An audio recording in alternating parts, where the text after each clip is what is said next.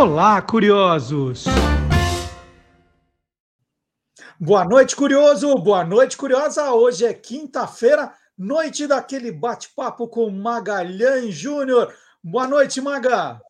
Boa noite, Marcelo. Boa noite, curioso. Boa noite, curiosa. Né? É, estamos chegando no programa 100.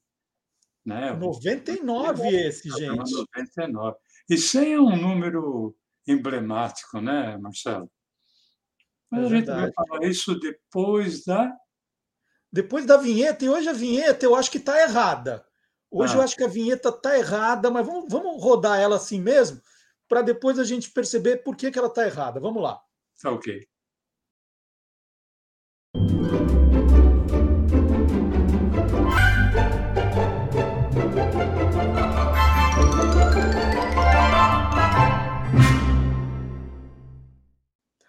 Bom, Maga, eu acho que a vinheta está errada, porque hum. nesse mês de setembro é o mês do rádio, certo? A gente mostrou lá um aparelho de televisão. E hum. nesse ano de 2022, o rádio está completando 100 anos, 100 anos de existência no Brasil. Né? Nós comemoramos no, no, dia agora, 7 de setembro, é, 100 anos da primeira transmissão nacional do rádio. Né? As emissoras fizeram uma grande festa. E esse, e esse o rádio, né, o centenário rádio, tem uma filha de 72 anos já, né, que é a televisão. Então dá para, de repente, hoje a gente misturar as duas coisas, não dá, Maga? Ah, dá, né, Marcelo? Até porque a prova de que a televisão é filha do rádio é que muitos segmentos é, que se tornaram famosos na televisão vieram do rádio. Por exemplo, a novela. Né? Novela era radionovela, depois acabou sendo transformada em telenovela. As transmissões esportivas, o futebol, né? o rádio transmitia futebol, transmitia luta de boxe, basquete. Quando surgiu a televisão, aos poucos essas transmissões foram sendo trazidas para a televisão também programas de auditório, o, o rádio teve desde que o rádio era o rádio. Eles uhum. acabaram depois sendo levados para a televisão. E a mesma coisa com os programas de humor. Né? Quantos e quantos programas de humor começaram no rádio e depois acabaram migrando com o mesmo sucesso para a televisão. Bom, e como o humor é a sua praia, Maga, a gente podia fazer o programa de hoje, que é falando da televisão e fazendo uma homenagem ao rádio ao mesmo tempo. É, vamos eleger, então, personagens do humor que fizeram sucesso indiscutível no rádio e levaram esse sucesso para a televisão também, né? Eu acho que tem muita gente legal aí para a gente apresentar, né? É, eu vou, eu vou citar alguns, Marcelo, que me vem assim na, na cabeça, que inclusive fazem parte ali do meu do meu arquivo aqui no, no coração, né? Gente que me influenciou muito para que eu enveredasse pelo caminho do humor, tanto no rádio quanto na televisão. Então, Ema Dávila é um nome de uma incrível é, humorista que começou no rádio e foi para a televisão. Da mesma forma, Nancy Vanderlei, para mim, uma das maiores comediantes que o rádio e a televisão já tiveram, assim como a Sônia Mamed, a Nádia Maria, nós já falamos de todas elas aqui nesse podcast do Quem Te Viu, Quem Te Vê. E também não podemos esquecer daqueles que criaram humor, tanto no rádio e depois o fizeram na televisão, como Manuel de Nóbrega, né, que no, no rádio criou vários programas. O mais famoso deles era o programa Manuel de Nóbrega, e que na televisão criou simplesmente a Praça da Alegria, cujo, vamos dizer assim, cuja filha a Praça Nossa é onde eu estou há 35 anos, né? E lembrar também de Max Nunes, Haroldo Barbosa, José Vasconcelos. E lembrar de um cara por quem eu tenho uma profunda admiração, Marcelo, que é Inhototico. Inhototico criou para o rádio a escolinha da Dona Olinda. E já que estamos falando de mãe e filhos, a escolinha da Dona Olinda é a mãe de todas as escolinhas de rádio e da TV. E não foram poucas, né, Maga? Não. E, também, e não são poucos também. A gente deu para ver a quantidade, então, de gente que do humor que brilhou no rádio e foi para a televisão. Obviamente, não dá para falar de todos, né? O, o, o, a quantidade de tempo que eles merecem. Então vamos, vamos eleger cinco, Maga, vamos eleger cinco desses personagens, e com esses cinco nós homenageamos todos eles. Vai? Vamos fazer assim? Vamos. Olha, então eu vou começar, Marcelo, uh, falando de uma dupla. A, a, primeira dupla caipira a fazer sucesso uh, no rádio e depois também na TV. Alvarenga e Ranchinho né? eles que eram chamados os milionários do riso, eles estrearam na televisão em 1951, na TV Tupi. O Alvarenga chamava-se Murilo Alvarenga, que era um mineiro de Itaúna. Agora, o Ranchinho é, foram três, em, em épocas diferentes vamos dizer assim, o ranchinho mais famoso, aquele que permaneceu mais tempo, teve idas e vindas, era o Dieses dos Anjos Gaia, que era natural de Jacareí. Mas tinha também o Delamare Abreu, que era irmão do Alvarenga por parte de mãe. É, quando o Alvarenga, é, sei lá, discutia, e acabava ali um certo litígio com o, o ranchinho Dieses dos Anjos Gaia, quem acabava tomando o lugar, que seria assim o Ranchinho 2, era o Delamare de Abreu. E teve um terceiro ranchinho, que foi o Homero de Souza Campos. Mas, na verdade, vamos dizer assim, o eu não diria o mais famoso, mas aquele que melhor fez a dupla com o Alvarenga foi o Dieses dos Anjos Gaia. E o, a dupla Alvarenga e Ranchinho, eu confesso que acompanhei mais na televisão e me deliciei muito com eles. Eles faziam paródias e sátiras, principalmente em caráter político, mas também faziam muita sátira é, de costumes. E eles foram muito ligados à TV Record, ali nos anos, final dos anos 50 e no início dos anos 60, principalmente num programa que eu assisti muito, que era o Grande Show União. O, o Ranchinho 1, vamos dizer assim, o Dieses, ele chegou também a ter uma participação nos anos 70, junto com Rolando Boldrin, na TV Globo, no Som Brasil. Mas a, acho que a maior marca é a dupla Alvarenga e Ranchinho, que para mim, como, como dupla, é, foi imbatível. Tem alguma, alguma curiosidade dos dois, Maga? Olha, como eu falei, eles faziam muita sátira política, né?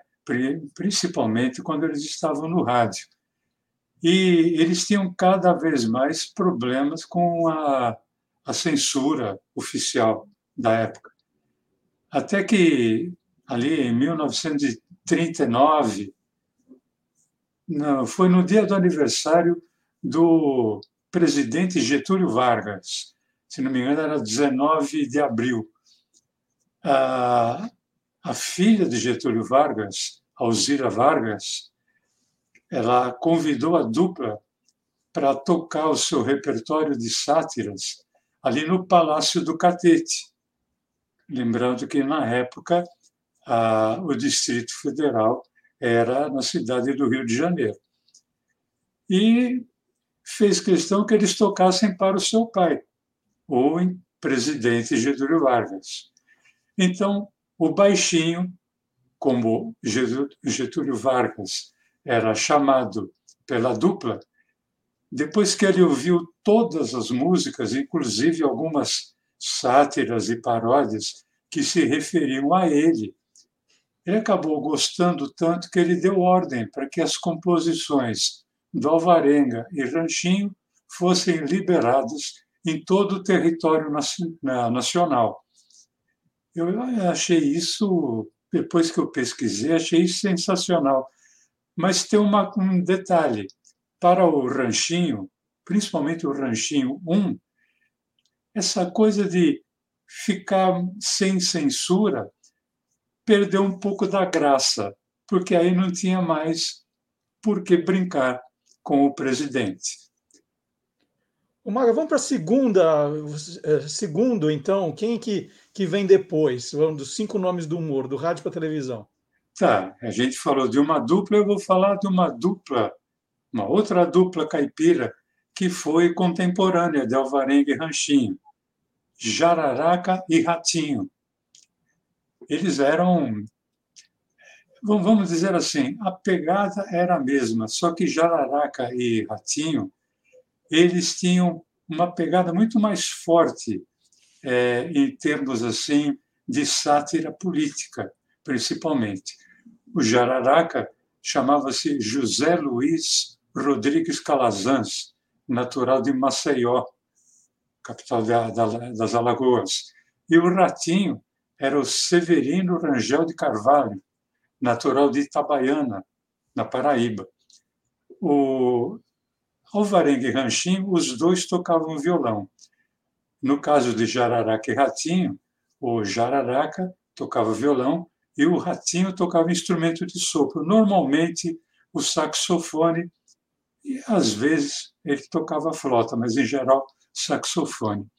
A primeira aparição da dupla também foi na, na TV Tupi, em 1952. Eles não se apresentaram tanto na televisão como a, a dupla Alvarenga e Ranchinho. Por exemplo, nos anos 60, eles se apresentaram no programa Balança Mas Não Cai. Mas o forte deles, que era a sátira política, é, nos anos 60 era meio complicado apresentar isso na, na televisão. O, o Jararaca ele acabou trabalhando ainda no, no Chico City, fazendo parceria com o Chico Anísio, num quadro que eram dois loucos que tinham um bordão que era aqui só tem tantã. Isso eu lembro, eu lembro, esse, esse, quadro eu lembro. E uma curiosidade, então, uma curiosidade de Araraca e Ratinho. Marcelo, teve uma época em que Juscelino Kubitschek, né, que foi presidente do, do, do Brasil, ele começou a carreira política na, no, seu, no seu estado, Minas Gerais, e quando ele era é, prefeito de Minas Gerais, teve um baile, ele já era casado. E... Prefeito de Belo Horizonte, né, Mário? Prefeito... É, prefeito de Belo Horizonte, mas já postulando ser é, governador de Minas Gerais, teve um, um baile e ele começou a dançar com uma moça. E o noivo da moça, que era um militar, quando chegou, viu a cena, acabou discutindo e sacou da arma e deu um tiro no, no Juscelino.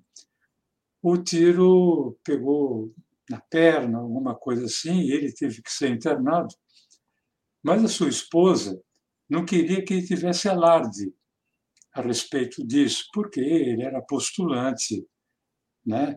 ele postulava ser é, governador. Então, para a grande imprensa, o fato dele ter sido internado era por causa de um problema de, de saúde, né? apendicite. E, mais ou menos na mesma época, um pouco depois, Jararaca e Ratinho foram convidados para fazer um show em, em Belo Horizonte. E já se sabia, a boca pequena, que havia acontecido um problema com o Juscelino, que ele havia sido, que ele havia levado um tiro. Então, o staff do então prefeito, conversando com a dupla, falou: pelo amor de Deus, não comentem nada sobre o suposto atentado à figura do prefeito Juscelino, pelo amor de Deus. E Jararaca e Ratinho, não imagina, ninguém vai fazer isso. Aí, durante o show, num dado momento, aquela coisa de, de quem põe caco. O Jararaca vira-se para o Ratinho e diz: Compadre, apendicite mata. Aí o outro fala: Não, matar não mata, mas abala. Ah, como abala. E essa coisa do abalo ficou clara, a intenção deles. Eles tiveram que sair escoltados pela polícia, porque o staff ali do, do, do governador estava pé da vida. Né? Mas essa era uma grande característica de Jararaca e Ratinho, de romper ali com tudo que fosse padrão. Ô, oh, compadre! Ai, compadre, como vai você, homem? Há muito tempo que eu não vou no povoado. Como vai as construção lá? Vai ver que maravilha, a construção ali, o progresso dali. Vai ver que construção. Olha, estão construindo tão ligeiro que outro dia passei num terreno, eram 8 horas da manhã, tinha quatro homens trabalhando. Quer dizer, dois trabalhavam e dois olhavam. Bom, esse que só olha é engenheiro. Imagina que eu passei às 8 horas, quando eu voltei, a meio-dia já tinha um prédio com 10 andares pronto e uma porção de tabuleta. Aluga, se aluga, se aluga. Mas que mentira, que mentira danada. Construindo ligeiro, estão construindo na minha terra. Outro dia eu cheguei lá, eram seis horas da manhã, olhei num campo assim, tava só o engenheiro para construir um prédio. Ele nem planta tinha na mão ainda, depois é que abaixou, se arrancou uma planta. Seis horas da manhã, eu fui em casa quando eu voltei às sete horas da manhã, com diferença de uma hora para construir prédio, já tinha dois oficiais de justiça na porta do prédio para fazer despejo, que uma família dois meses não pagava aluguel. Rapaz, olha, ali na Baixada, ali na Baixada fizeram uma torre tão alta, tão alta, tão alta, tão alta, tão alta, tão alta, tão alta, a torre é tão alta, tão alta, que outro dia o filho do Licurgo, aquele pedreiro, pegou o meninozinho com dois anos, levou lá pra cima da torre, veio uma ventania, o menino escapuliu, chegou embaixo com a cabeça toda branca, ficou velho no meio do caminho. Barbaridade, barbaridade, barbaridade. Torre fizeram na minha terra, menino. Fizeram uma torre tão alta na minha terra que eu tenho visto torre alta, mas torre alta com aquela torre alta, nunca vi torre tão alta. A torre é tão alta, é tão alta que outro dia tiveram que envergar a ponta da torre para baixo. Pra quê? Pra quê? Pra lua poder passar que tava enganchada, né? Muito bom, Maga. Vamos para o terceiro personagem, então. Uh, esse cara. é, é, pena que a memória vá fazendo com que as pessoas é, deixem de reverenciar grandes nomes do humor brasileiro. Mas esse cara, eu, eu adorava ele. Zé Trindade. Zé Trindade, na verdade, chamava-se Milton da Silva Bittencourt, natural da Bahia, ele nasceu em 1915 e faleceu no Rio de Janeiro em 1990. O Zé Trindade foi comediante, um excelente comediante de rádio, teatro, cinema e televisão. Uh, seu primeiro trabalho em TV, bom, para falar primeiro da, da sua carreira em rádio, né? Ele começou em rádio em 1951, na Rádio Tupi do Rio de Janeiro. Seu primeiro trabalho em TV só viria seis anos depois, 1957, na TV Rio, um programa chamado Aí Vem Dona Isaura, que era justamente com a Emma Dávila, uma das atrizes comediantes que eu citei no início do nosso podcast. o Zé, Trindade passou pela TV Excelsior, passou pela TV Tupi, pela TV Rio e pela TV Globo, né? E ele era um cara assim, ele tinha uma peculiaridade, baixinho, os, os personagens que ele fazia, que ele fazia, era sempre aquele que quer ser malandro, metido a conquistador, mas que ao mesmo tempo tinha medo ou da namorada ou da própria esposa, né? E era ele era muito engraçado. É um um, um marco da, do rádio que foi para a televisão com o mesmo sucesso. Era genial, genial de verdade. É um negócio daqueles que você bate o olho já você já ri do, do da figura, né? A figura. Deve ter, deve ter, um monte de curiosidades, né, Maga? Curiosidade do Zé Trindade que não falta, né?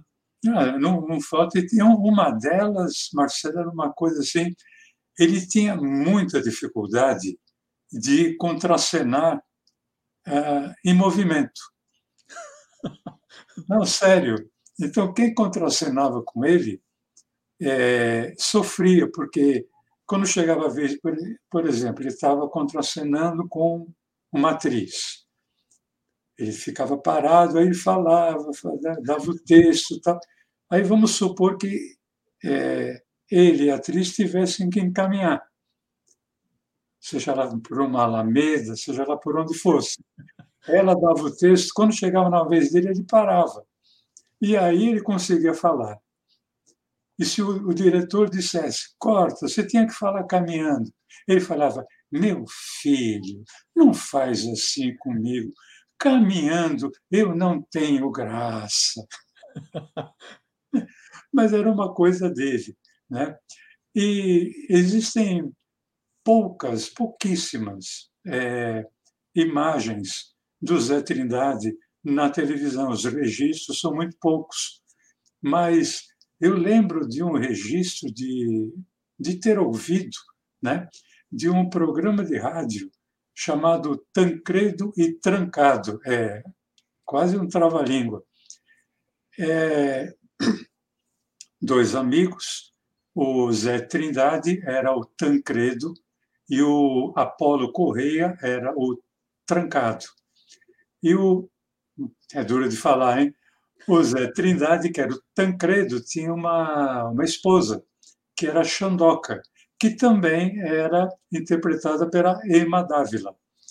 E esse, esse programa ele foi criado pelo Giuseppe Ghiaroni, que também foi um grande roteirista de rádio e depois na televisão, né?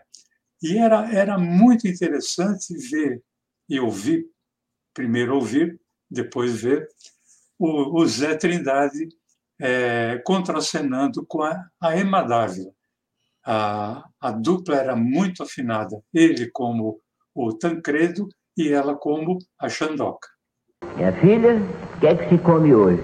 Neca, eu estou cansada dessa vida. Você come e eu trabalho, você come e eu trabalho. Tá bem, minha velha. Vamos mudar.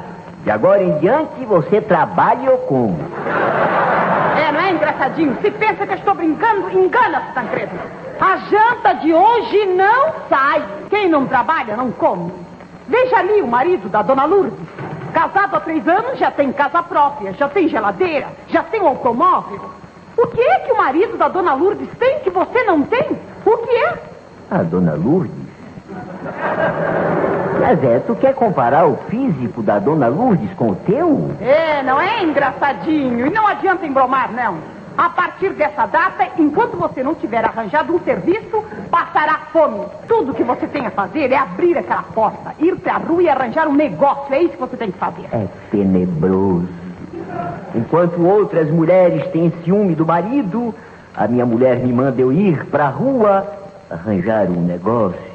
Negócio de serviço. Mas natural, minha filha. Quem arranja um negócio é, é para dar o serviço.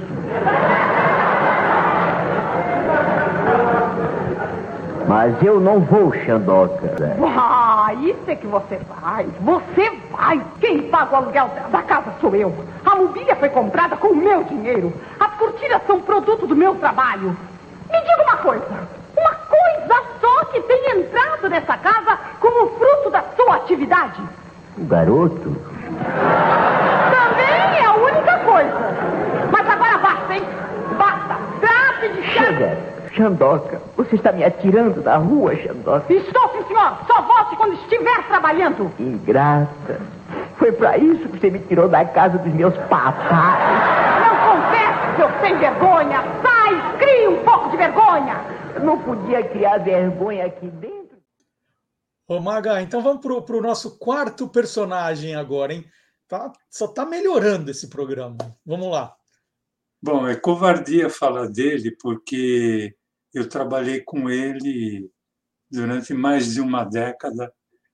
É, meu ídolo desde quando eu era pequeno, quando eu o, o ouvia no rádio, mas também é, via na, na, televisão. Ronald Golias. Né? Golias, que natural do interior de São Paulo, de São Carlos, e nasceu em 1929 e faleceu aqui em São Paulo em 2005. O Golias também foi homem de rádio, homem de teatro. Quando a gente fala teatro, era assim, é, engloba tudo, né? Circo, boate, eram, eram outros tempos.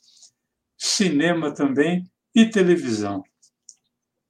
Sua carreira no rádio começou em 1954, no programa Manuel de Nóbrega, que foi quando começou ali uma dupla maravilhosa, Ronald Golias e Carlos Alberto de Nóbrega. E o primeiro, a primeira aparição do Golias na televisão foi em 1957, na TV Paulista, é, no programa Praça da Alegria.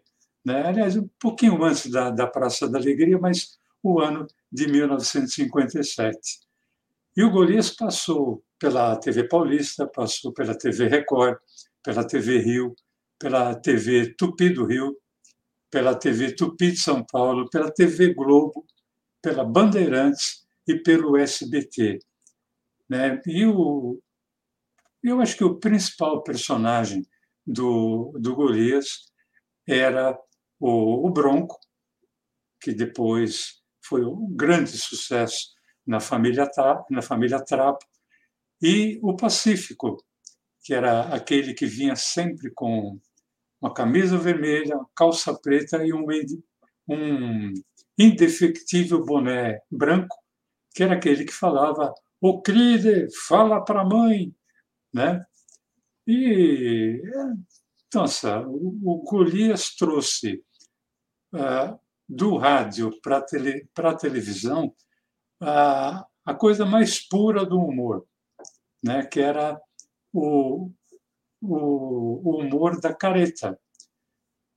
A, a, voz que ele usava no, no rádio era uma voz caricata, a mesma que ele, que ele trouxe para a televisão, acompanhado da, da fisionomia, a careta, o humor caricato.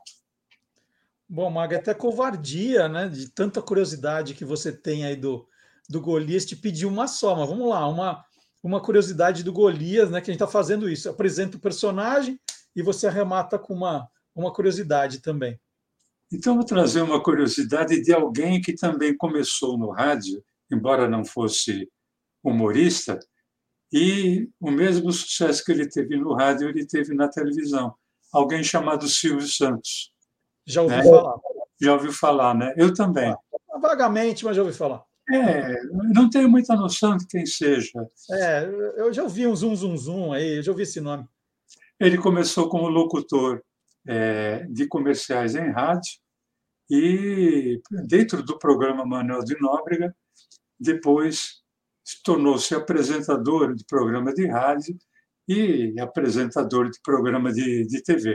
Mas no, no rádio, o, o Silvio teve um apelido, que era o Peru que fala.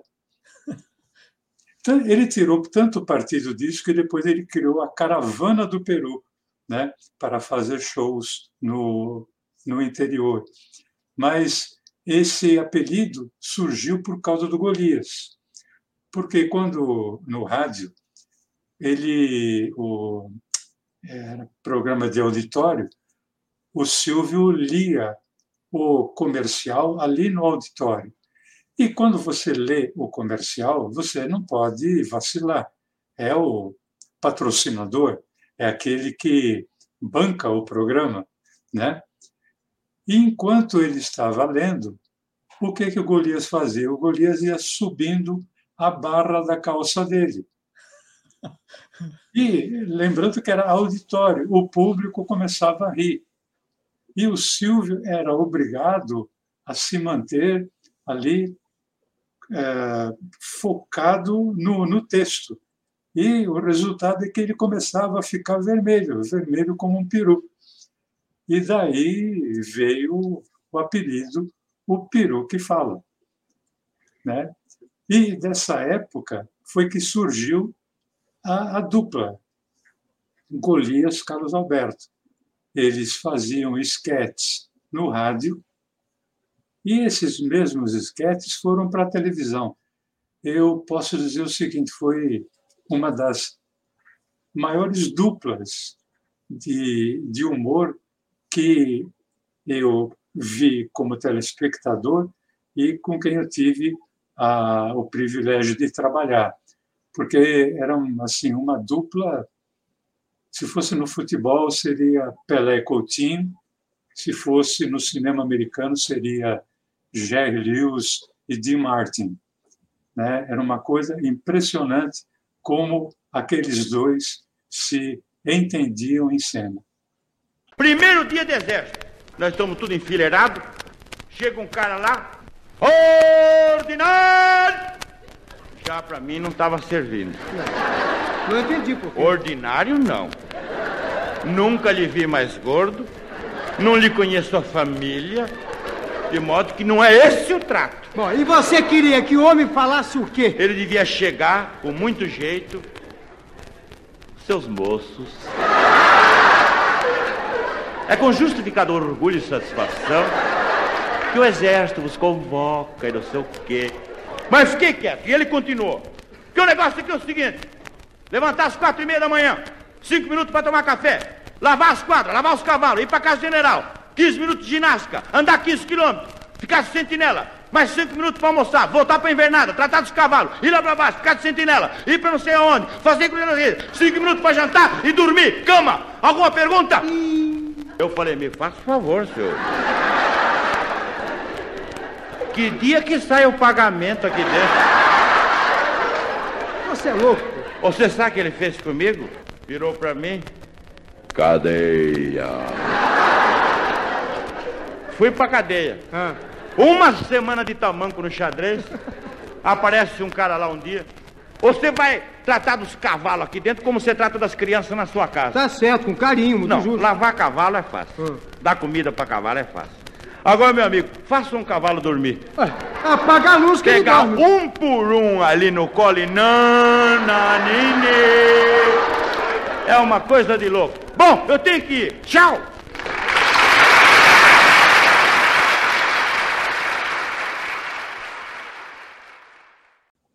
Ô Maga, então para terminar, esse programa na verdade não, não podia terminar, né? Mas a gente vai ter que terminar. Tá todo mundo com fome, hora da janta, aquela coisa toda. Mas vamos terminar então com o quinto personagem, lembrando, gente, que essa é uma homenagem ao centenário do rádio, comemorado no dia 7 de setembro, centenário do rádio no Brasil, da primeira transmissão nacional no Brasil, que a gente já explicou no Olá Curiosos que antes dessa transmissão de 1800, e- 1922, nós tivemos outras tentativas de transmissão em São Paulo, em Pernambuco, né? isso já está tudo explicado. Mas então o rádio fazendo 100 anos, a gente resolveu homenagear o rádio contando curiosidades de cinco personagens, do- de cinco grandes humoristas, comediantes, que começaram no rádio fazendo sucesso e levaram o mesmo sucesso para a televisão. E o Mago agora chega no quinto e último personagem dessa noite. É, não dá para não falar dele, né? Porque para mim ele é assim o mestre de todos é, em termos de criador de humor e comédia e também de intérprete, né? Que é Chico Anísio, que Francisco Anísio de Oliveira Paula Filho, né, que nasceu em Maranguape, no, no Ceará, em 1929, e é, faleceu no Rio de Janeiro em 2012. É difícil até você elencar tudo aquilo que o Chico foi, porque ele foi ator, radioator, autor, compositor, letrista, roteirista, dublador, humorista, comediante, produtor, diretor. Pô, não tem uma coisa que ele não, não tenha sido é, tanto ligado ao rádio e como ligado à televisão, né? A, a sua participação no rádio começou em 1948 como locutor esportivo na Rádio Guanabara. E o primeiro trabalho em TV, eh, em 1953, um programa chamado Mesa Quadrada, obviamente uma, uma paródia, uma sátira às mesas redondas que começavam a, a surgir, isso na TV Tupi do Rio. O Chico Anísio passou pela TV Tupi do Rio, pela TV Paulista, pela TV Record, TV Rio, TV Excelsior e TV Globo. E, obviamente, como você me perguntou em todos os outros quatro, uma, uma curiosidade. Ah, você vai estragar? Não, não, peraí, deixa eu te perguntar. Ah, então. Não, peraí, você vai tirar meu texto. Maga, tem alguma curiosidade do Chico Anísio também para contar para gente? Ah, você me pegou desprevenido. Olha, tem uma que é, ela é assim simbólica, eu acho muito bonita, né? O Lupe Gigliotti, que participou, é uma atriz maravilhosa de rádio e de televisão, participou muito tempo dos programas do, do Chico. Lupe Gigliotti foi atriz inicialmente de rádio. Ela é irmã do Chico Anísio. Uhum. Quando ela ia fazer teste para o rádio, ela iria sozinha.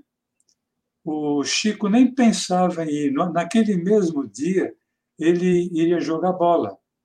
Só que ele foi e ele se esqueceu do tênis. E quando ele voltou para casa para pegar o tênis, é, ela pediu para que ele a acompanhasse ao rádio para fazer o teste.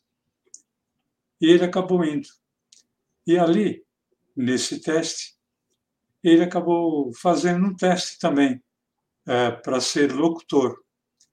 E ele ficou em terceiro lugar, sendo que em primeiro lugar ficou um sujeito chamado Silvio Santos.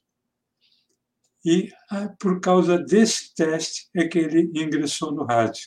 Então, se a sua irmã, a Lupe Gigliotti, não fosse fazer um teste, e se ele não tivesse esquecido o tênis para jogar bola, possivelmente a sua carreira no rádio e na televisão, eu não digo que não aconteceria, porque eu acho que mais cedo ou mais tarde ele iria acabar indo para os dois veículos, mas talvez demorasse mais um pouco.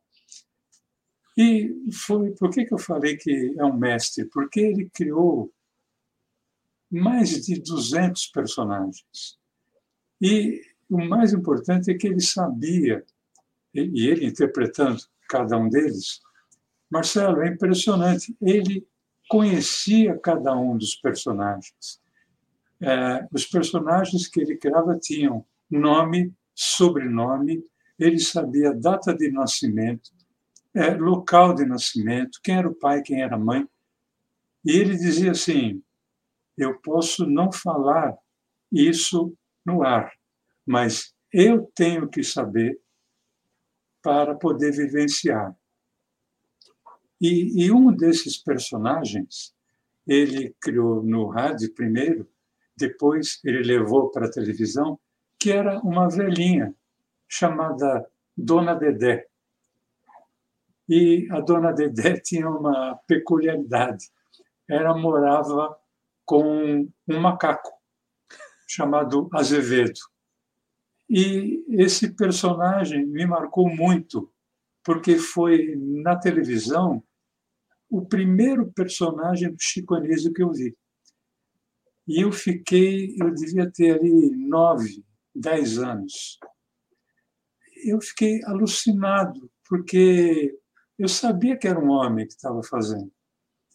Mas a voz que ele fazia em falsete era simplesmente sensacional. E com o passar do tempo, com o envelhecimento da, das cordas vocais, o Chico foi deixando de fazer esse personagem. Mas, para mim, a Dona Dedé é um, um dos marcos do rádio e da televisão em termos de humor. A senhora não está interessada numa doméstica ou talvez numa pessoa para fazer a limpeza aqui no educandário? Está aí. Tem lugar de copeira para servir o refeitório. A senhora quer o lugar? E não somente queria, como todavia almejava. O salário é seis mil. Ah, o salário é coisa secundária que a gente pode resolver depois, porque antes nós precisamos solucionar uma questão. Eu posso trazer uma criatura que mora comigo? É, seu marido? Não, eu sou solteira. Essa aliança é para dar sorte, mas até agora nada. Nada. Nada. E essa criatura que mora com a senhora? Ah, é o Azevedo. Filho ou sobrinho? É macaco. Mas é um macaco e tanto, sabe preparar um drink, faz um ensopadinho daqui. Ele carrega um pouco no sal, mas a gente deixa ele fazer como quiser e depois bota água sem ele ver para não ferir a susceptibilidade. Ah, o macaco cozinha? Já recebeu três propostas para enchefiar a cozinha do Hotel Celso, mas ele recusou. Sabe por quê? Ele sofreu um desgosto em virtude de uma macaca e ficou um pouco magoado. Foi alguém que ele conheceu numa estação de rádio. Estação de rádio? Era macaca de auditório. Olha aqui, a senhora vai me desculpar, mas não serve não, viu? Pois eu nem quero ver esse macaco. Mesmo que quisesse, não podia, porque ele agora está trabalhando. O macaco trabalha? Ele está fazendo uma fita na Atlântida. Diz que M para macaco. Olha aqui, minha senhora, me dê licença e passe bem, viu? Não faça isso, o macaco vai lhe agradar. Mas eu nem quero saber de macacos, eu sou advogada. Então, criatura, ele pode colaborar muito com a senhora, porque ele foi promotor quatro anos em Caxias do Sul. Chega! Com macaco, não! É sempre a perseguição ao Azevedo. Amanhã um macaco se chateia, faz uma fofoca, vão falar que ele é comunista. E com essa história da dona Dedé, nós terminamos o Quem Te Viu, Quem TV, número 99, já esfregando as mãos, esperando pelo programa da semana que vem, quinta-feira, 8 da noite, tem aqui o programa número 100, 100 vezes Magalhães Júnior. E você sabe, se você perdeu algum desses 99 programas, estão todos disponíveis para você acompanhar a hora que quiser nas páginas do Facebook, do YouTube e do Spotify, Guia dos Curiosos. No YouTube é mais fácil, gente, se localizar. Então, no canal do Guia dos Curiosos no YouTube estão todos organizadinhos para você curtir a hora que quiser. E quinta-feira já coloca na agenda, gente, já coloca que vai ser um programa muito especial. É o programa número 100 com o Magalhães Júnior. Então, Maga, olha, esperando a semana que vem para saber o que você vai aprontar, hein? Marcelo, eu queria é, me despedir hoje agradecendo a todos os humoristas de rádio e de, e de televisão. Né? É, eu que comecei no rádio, na Rádio Excelsior, num programa chamado Balancê, com o Fausto Silva, né? escrevendo abobrinhas para ele e depois acabei migrando para a televisão. Então, eu queria agradecer a todos aqueles a quem eu citei e que estão representando todos os outros não citados, agradecer muito né, pelo que eles fizeram pelo rádio, pela televisão e por terem me inspirado. Meu agradecimento a todos eles. Maravilha, Maga. Então, pessoal, antes de ir embora, deixe o seu joinha, deixe o seu comentário, compartilhe com os amigos e deixe marcado. Em quinta-feira que vem nós estaremos aqui de volta com um programa para lá de especial. Maga, boa noite. Tchau, gente. Marcelo, tchau, pessoal.